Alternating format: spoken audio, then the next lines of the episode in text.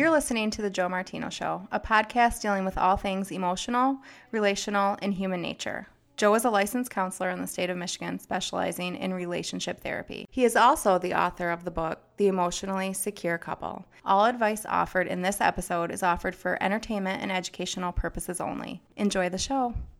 Hello, welcome to the Joe Martino Show. My name is Joe and I am your host. Today I want to talk to you about one really simple question. But like many simple questions, it's actually very complex. What drives your bus? What drives the bus in your life? What drives the bus in your relationships? What drives the bus in how you make decisions?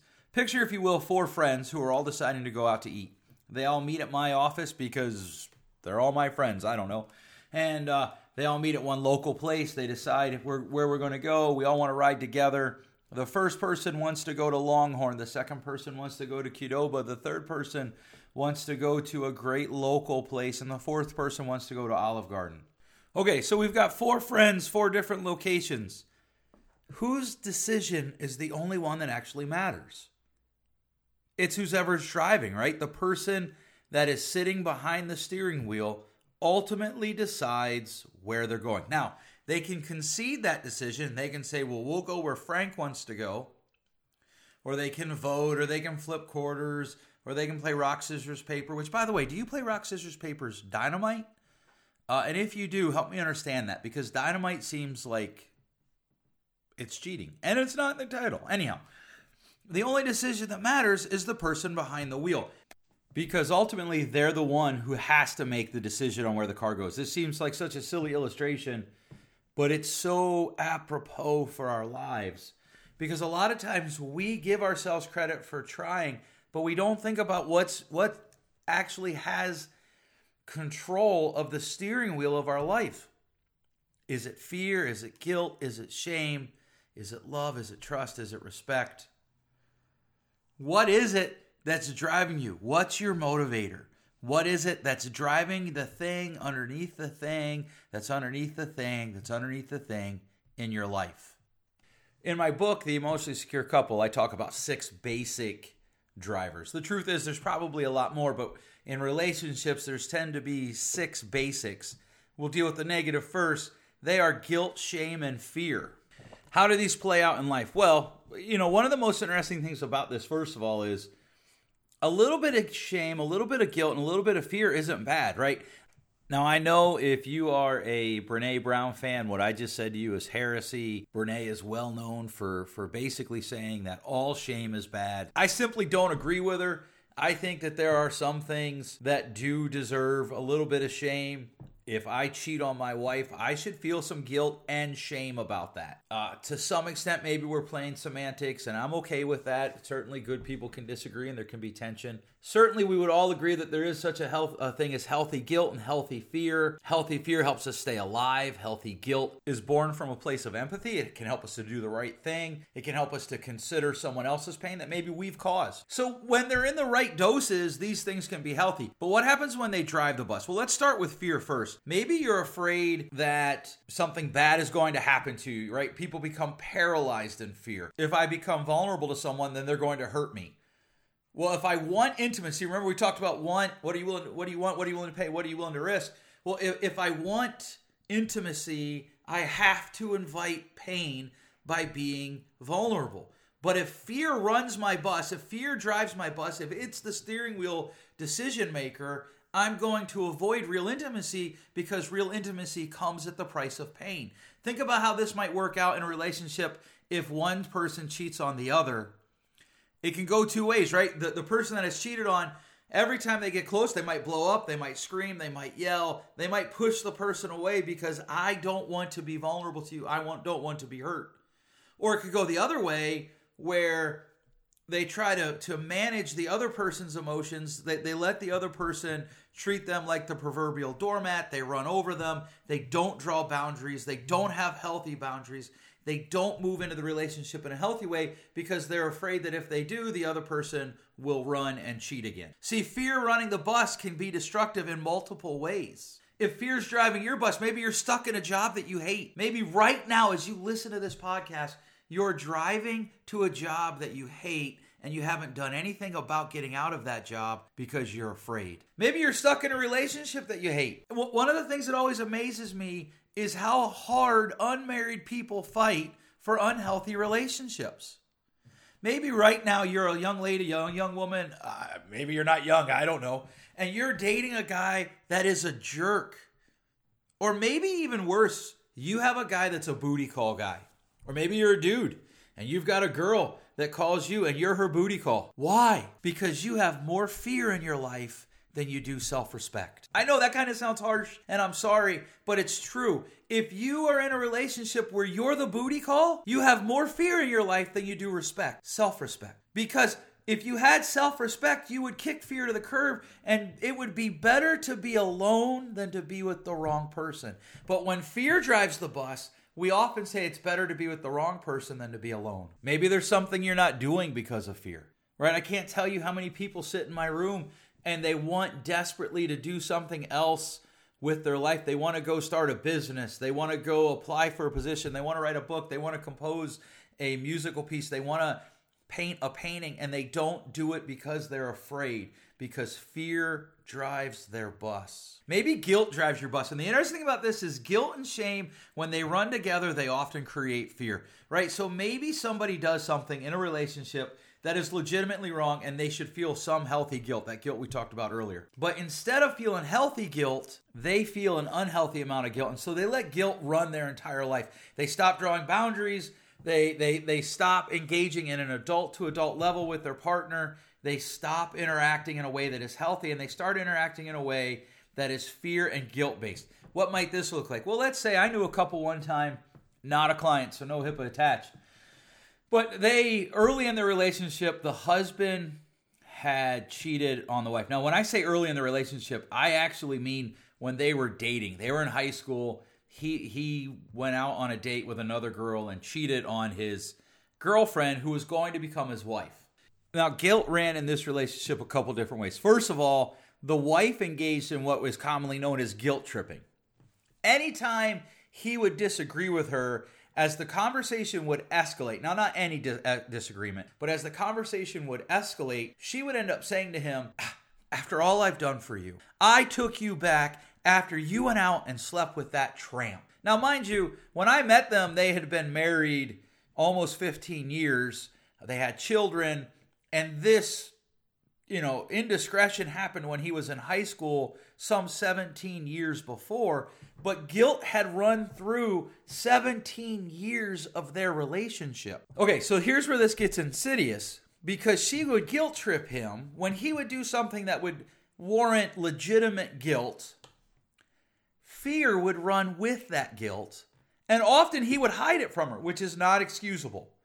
But he would hide it from her because now he's letting fear drive his bus because if she finds out about this thing that he legitimately feels guilt about, he's going she's going to guilt trip him and then there's going to be shame. Now here's the thing after a fight they would both feel shame. She would feel shame because she had escalated to the point where she attacked him. He would feel shame because he hid something from her because she always found out, right? And as this runs, this guilt, shame and fear running together, it's literally destroying their relationship. And I know there are people like, oh, he just used the word literally because it's not metaphorical. Their relationship is being destroyed because guilt, shame, and fear are being poured over it every day and they're destroying it. Another way that guilt, shame, and fear run, you know, maybe you're not guilt tripping, maybe you just feel guilty, maybe you did something bad and you're trying to hide it. Maybe your kids didn't turn out the way you wish they would have. And as you look back over the years, you're like, man, I could have done that differently. I could have done this differently. I could have gone there. I could have done that. We should have let him stay in this sport. We should have pulled him from this sport. I should have talked to that coach. I shouldn't have talked to that coach. I should have never let him let him date that guy. I should have never let him date that girl. Blah blah blah blah blah. You could always look back with regret. In fact, let me just say this. This is one of my favorite sayings because I believe it's true and I think everybody needs to hear it. There is no greater invitation to regret than parenting. No matter how you do it, you will almost always be able to look back and say, I probably could have done it better. In fact, to be honest with you, I get a little worried when I meet people who are like, nope, not me. Everything I did, I couldn't have done any of it better. That's probably a narcissist. But now, as they're in their late teens, early 20s, because you have this guilt and shame and fear and regret about how they didn't turn out the way you'd hope. They're making choices you wish they wouldn't. Now you start to make more bad choices because you're letting guilt, shame, and fear run the ship. Ultimately, when guilt, shame, and fear run the ship or run the bus, I'm mixing my metaphors here, people. It's because we really want control. We're fighting for control. If we can somehow control it, it will be better. And control becomes the overall bus driver. But when guilt, shame, and fear run the relationship, we're in trouble. When they run our life, we're in trouble. But the really good news is we don't have to have those three drivers as our drivers. We can actually have love, trust, and respect driving our relationship. In fact, I would say everyone you know who has a healthy relationship has love, trust, and respect as their primary driver. It's those three things that are feeding the health of their relationship. Now, where this gets interesting is love actually starts with risk. Love actually starts with risk because to love someone is to invite pain. My friend Jason Holdridge said that one time, and I've never forgotten it. I actually think what he actually said was to love anything is to invite pain. I wept like a baby just about six months ago when our dog died. We had to put her down after 19 years. I remember going to the vet and just thinking, there's got to be a different way. It was so painful. I had a cat that ran away. To this day, when I hear someone say a famous board game that this cat was also named like checkers, there's a little tinge of pain inside of me. A friend of ours passed away April 2nd of this year. I have her picture on my iWatch as one of the faces that pops up. Every time I see it, it's mixed with sadness and happiness, but a lot of sadness. There's pain. Love is inherently risky, it is inherently dangerous, it invites pain.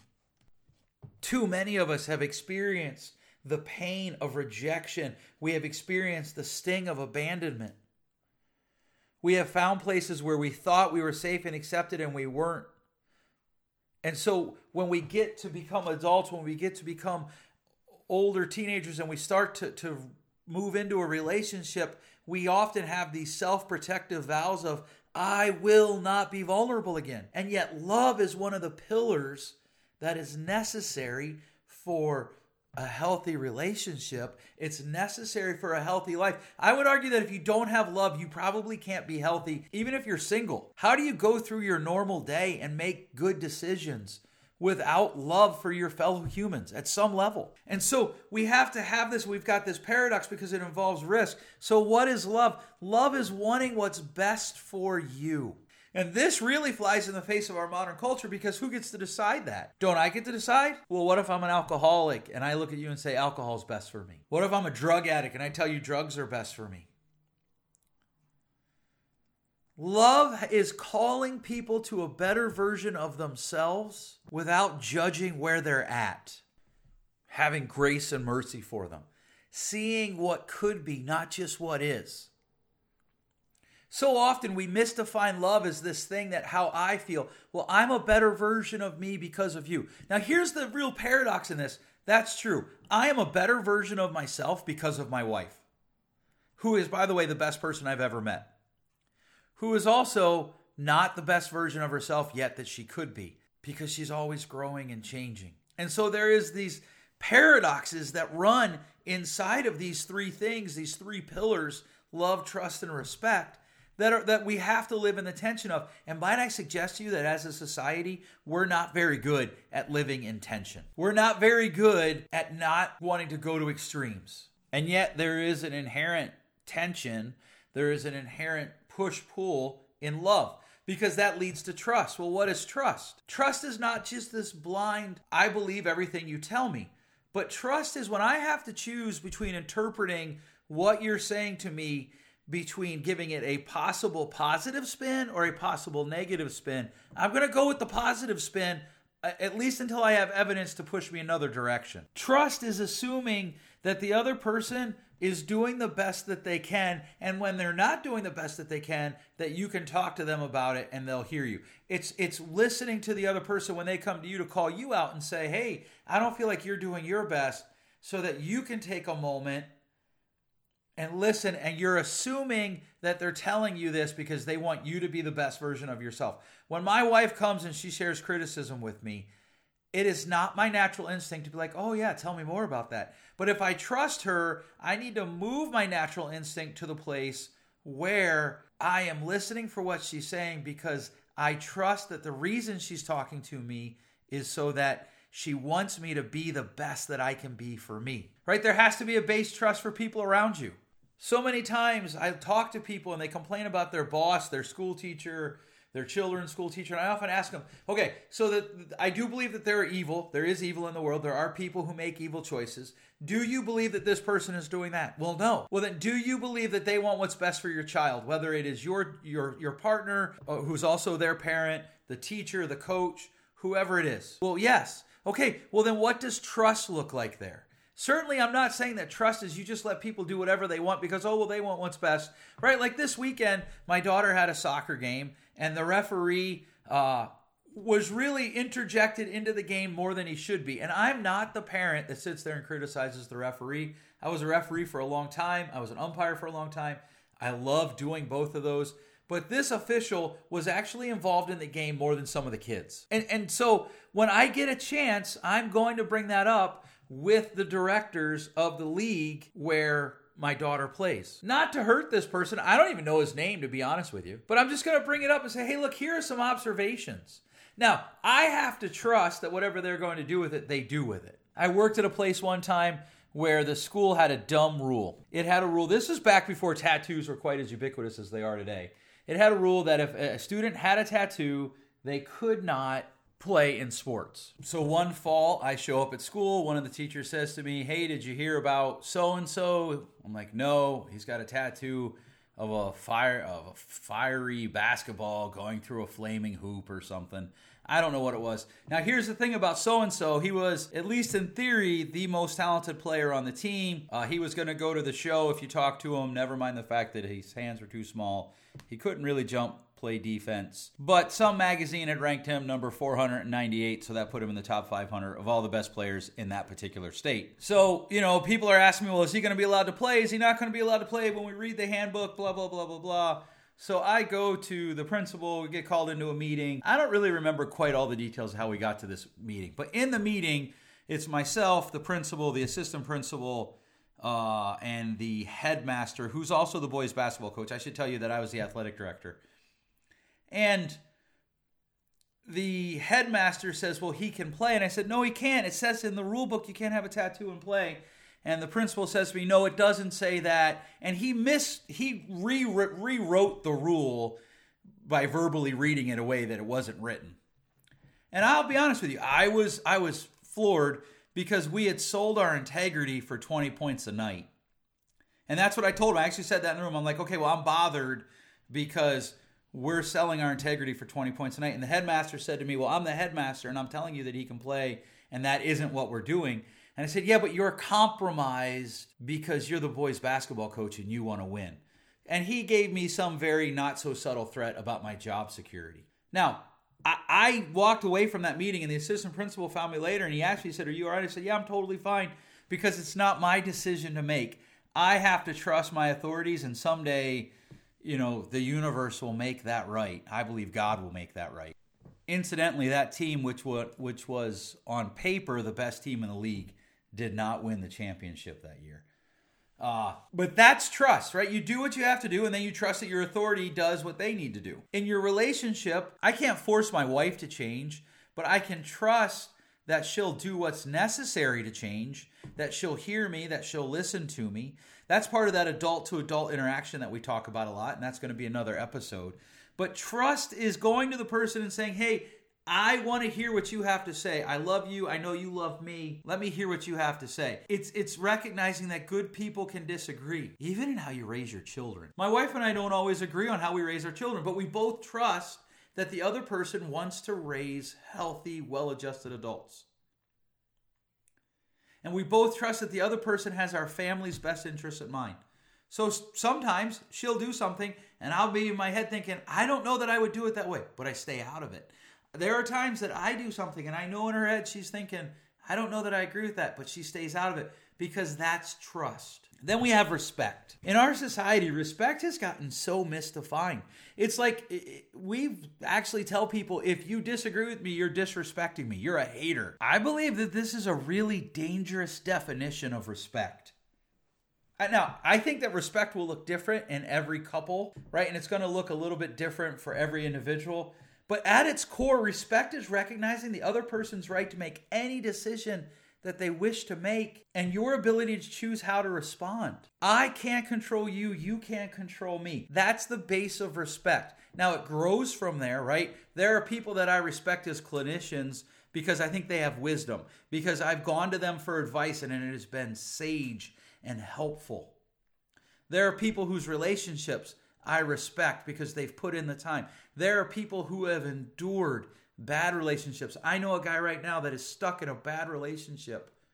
And I'll be honest with you, I respect him. Now, he made a lot of dumb re- decisions that got him into that relationship, but he married her now. They have kids together, and he's enduring her refusal to change.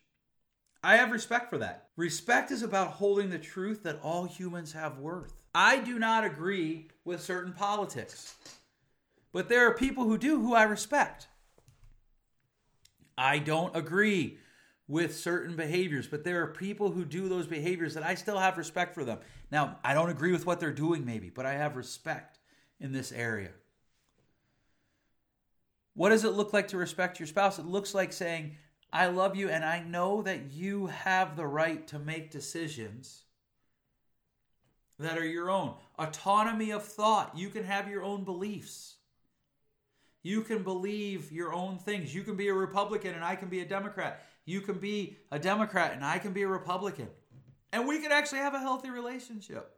We can have good friendships that are people who have different beliefs. I have friends who are far more conservative than me, and, and, we're friends. And I have friends who are far more liberal than me, and we're friends because we have respect. Right? Now, respect comes from love and trust. I, I, I don't know that you can get really to respect without some level of trust and some level of respect. And certainly there are different levels of love, right? I have a friend named John who I love, but I don't love him the way I love my wife, Erica. I have respect for both of them, I have trust for both of them. But those are different levels, but they all come together. When love, trust, and respect are driving your relationship, you start to see the fruit of healthy emotional security grow. So here's some questions to consider in what's driving the bus of your relationship.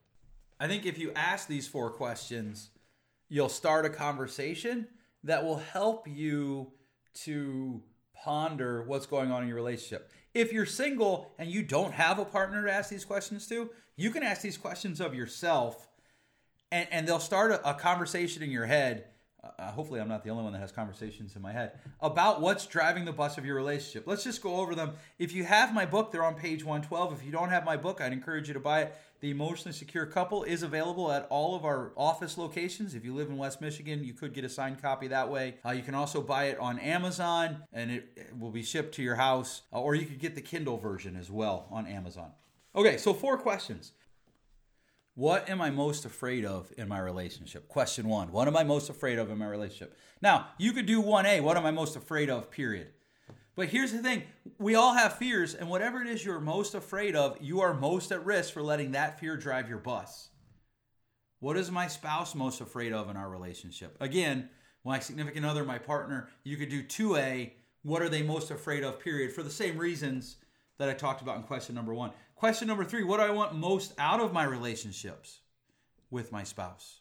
What do I want most out of my relationships, period? And then, what is the thing that you're most afraid of? How is that keeping you potentially from getting the thing that you want most?